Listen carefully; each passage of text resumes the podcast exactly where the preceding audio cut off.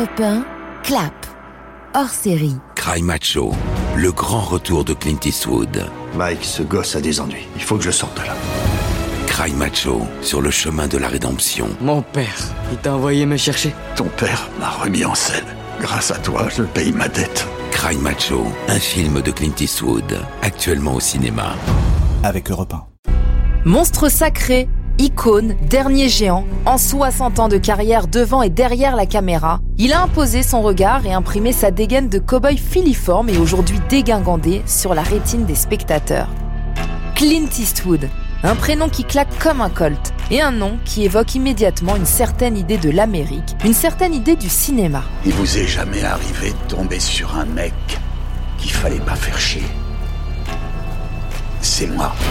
À l'occasion de la sortie de son nouveau film Cry Macho, je vous propose de me suivre dans un clap hors série consacré à cette légende du 7e art. L'occasion de se replonger dans les films qu'il a réalisés et sonder certaines de ses obsessions. Petite, évite ce genre de questions. Dans ce troisième et dernier épisode, on s'arrête sur l'un des thèmes de prédilection de Clint Eastwood, la question de l'héritage, de la transmission, de la filiation. C'est parti Your lips drip with lies, and they're slipping around in your eyes. Au début, il y a l'enfance, comme une musique qui revient du passé. Cette musique, cette enfance, c'est celle de Clint Eastwood lui-même. Né le 31 mai 1930, il est un enfant de la Grande Dépression. Quand son père perd son emploi, la famille Eastwood prend la route et sillonne la Californie en quête de boulot quel qu'il soit, vendeur, pompiste ou encore assureur. C'est cette grande crise des années 30 et ce nomadisme qu'Eastwood a choisi de placer des années plus tard en toile de fond de l'un de ses plus beaux films, Honky Tonk Man, sorti en 1982. Eh, comment ça va, môme? Viens voir ici.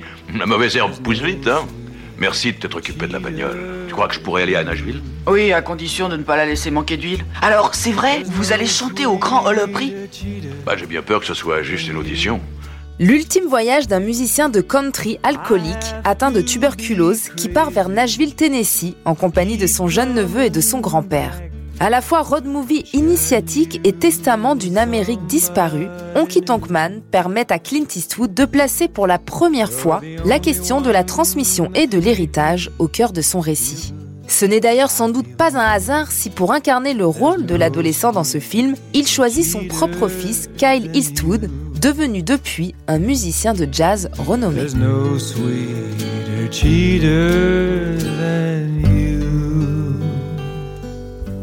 11 ans plus tard, ce voyage trouvera un écho avec un monde parfait. Cette fois, ce n'est plus un oncle musicien condamné par la maladie et son neveu qui forment le duo, mais un dangereux fugitif lancé dans une fuite sans espoir et son jeune otage. T'es pas méchant? Dis-moi, Butch. Si. Écoute, je veux que, que tu marches lentement vers eux. Qu'est-ce que tu vas faire? Je l'ai bien trouvé. Au revoir, fille. On a fait une sacrée randonnée. Au-delà de ces exemples, ce thème de la transmission, de la filiation, sous différentes formes, ne cessera de revenir dans les réalisations de Clint Eastwood.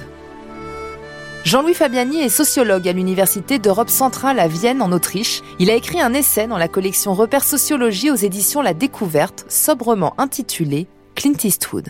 C'est une constante chez Eastwood. Alors elle s'est développée euh, dans le dernier quart de siècle de sa production parce qu'il est confronté à la question qui se souviendra de moi? Mais il est aussi dans ses films très préoccupé par la question de la transmission d'une culture, d'un héritage, ça, mais aussi quasiment formation. Un monde parfait où la relation adulte-enfant, adulte-jeune ou homme-femme comme dans Million Dollar Baby est centrale. Avec Million Dollar Baby et cette relation entre Frankie, vieil entraîneur de boxe, et la jeune Maggie qu'il accepte à contre-cœur de prendre sous son aile, Clint Eastwood atteint une sorte de paroxysme tragique autour de cette question de la transmission. Qu'est-ce que peut donner cette relation qui est une relation d'apprentissage, une relation de transmission. Et pour un individualiste, un, libertarien, c'est une question qui est compliquée, parce que si l'individu euh, est solitaire, etc., mais comment on peut donner une partie de soi? Alors là, c'est Million Dollar Baby qui est le plus crucial au fond, puisque il devrait pas entraîner de femmes, euh, il devrait plus entraîner, etc. Et il le fait, ça finit mal. Donc on pourrait dire c'est un cas de transmission avorté, mais pas du tout. On voit très bien que c'est quelqu'un qui n'a pas pu donner à sa fille ce qu'il voulait, qui va la transmettre. Alors que ça tourne mal ne change rien à la profondeur de la relation. C'est pas parce que la boxeuse est blessée à mort que cette transmission n'a pas lieu. Elle est au contraire à pure relation spirituelle. Père et fille de substitution, deux solitudes qui se rencontrent, qui se heurtent avant de se trouver et de s'adopter mutuellement malgré les préjugés. Mon père, vous ne savez pas à quel point elle est bornée, les difficultés que j'ai eues pour la former. Les autres font en général exactement ce qu'on leur dit de faire. Elle, c'était toujours pourquoi ci et pourquoi ça, et pour finir, elle ne faisait que ce qu'elle voulait. La façon dont elle s'est battue pour ce titre, je suis pas pour grand-chose. C'est pas parce qu'elle m'a écouté. Mais... Maintenant, elle veut mourir. Et moi, je veux pas la perdre. Alors, qu'est-ce que je peux faire? Il faut vous en remettre à Dieu. C'est pas à Dieu qu'elle demande de l'aide, c'est à moi. Une transmission qui touche toujours au tragique, puisqu'elle implique de confronter l'héritier, choisi ou naturel, et plus généralement l'enfant ou l'adolescent, à la mort ou à la violence. Et voilà certaines des questions existentielles qui traversent les films de Clint Eastwood. Peut-on protéger l'enfance de la dureté du monde? Comment lui donner les armes pour affronter la vie? Question qui culmine dans une impasse dévastatrice lorsqu'il aborde frontalement la question de la pédophilie dans Mystic River, un film sur lequel on reviendra.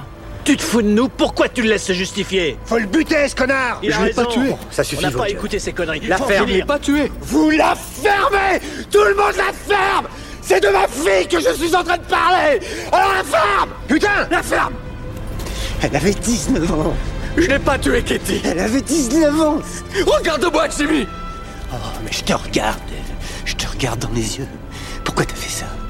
De l'enfance à la vieillesse, de l'homme sans nom à la star déchue du rodéo qu'il campe dans Crime Macho, Eastwood n'est plus Clint.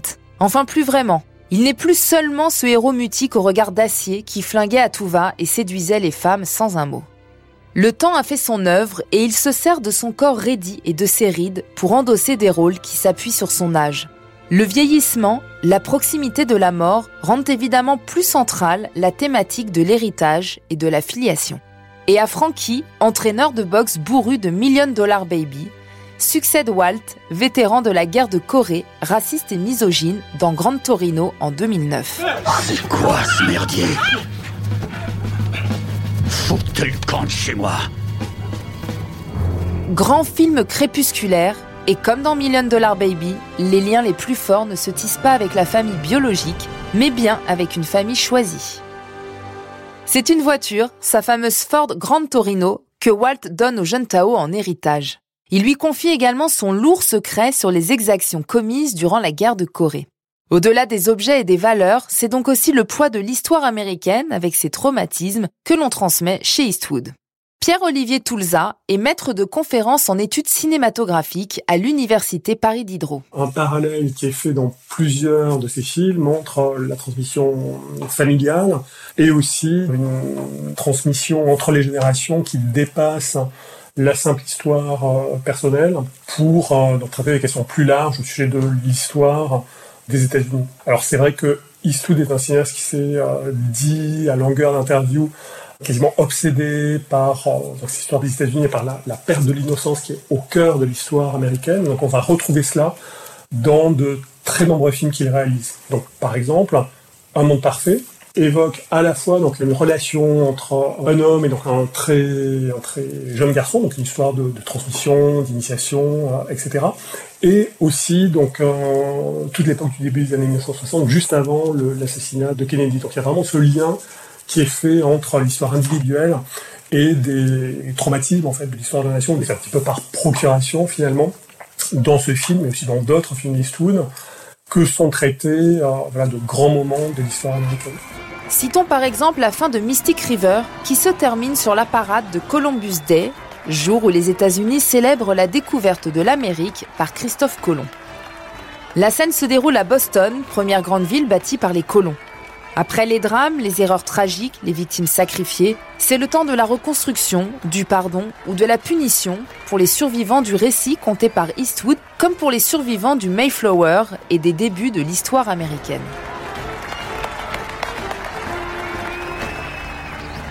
L'histoire des États-Unis, Clint Eastwood s'y confrontera de nombreuses fois. Avec Mémoire de nos pères notamment, dont le titre dit tout des obsessions du cinéaste pour ses questions de filiation et de transmission. À 91 ans, Clint Eastwood continue de nous léguer son regard, de transmettre sa vision de l'Amérique. Comme l'ont fait avant lui ses maîtres spirituels, John Ford bien sûr, mais surtout Sergio Leone et Don Siegel, ce dernier, réalisateur de Dirty Harry, aura collaboré sur cinq films avec Eastwood avant de l'encourager à passer derrière la caméra, apparaissant même comme acteur dans son premier film, Un frisson dans la nuit.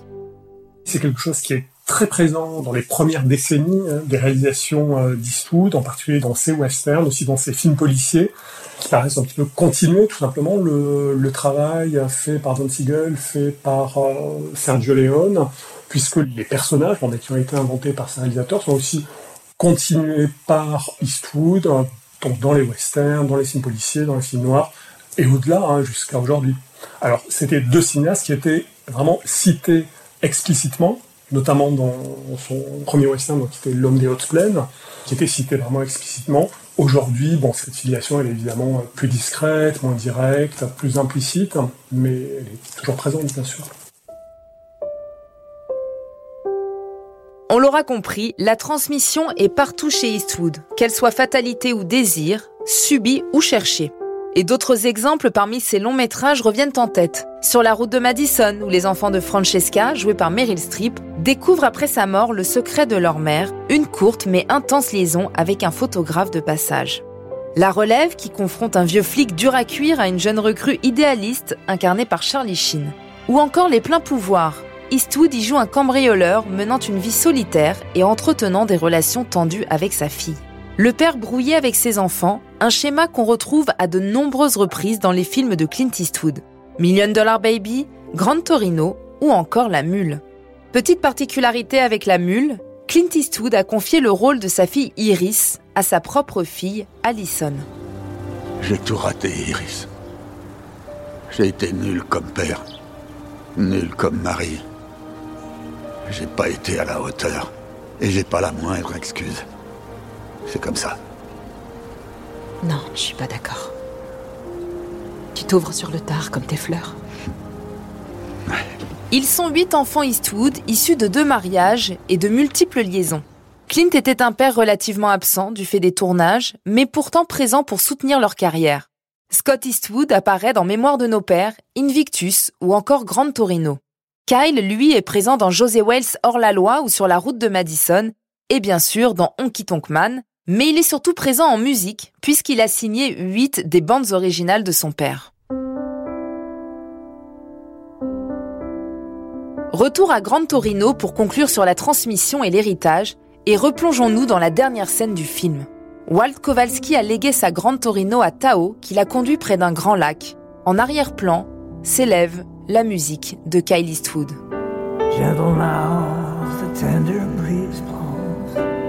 Whisper through my Gran Torino, whistling another tired song. Engine hums and bitter dreams grow, heart locked in the Gran Torino. It beats a lonely rhythm all night long. C'est la fin de notre podcast hors série consacré à Clint Eastwood à l'occasion de la sortie de son nouveau film Cry Macho. Merci à Jean-Louis Fabiani, à Pierre-Olivier Toulza et à Warner qui ont permis la réalisation de ce podcast. À très vite. Night long.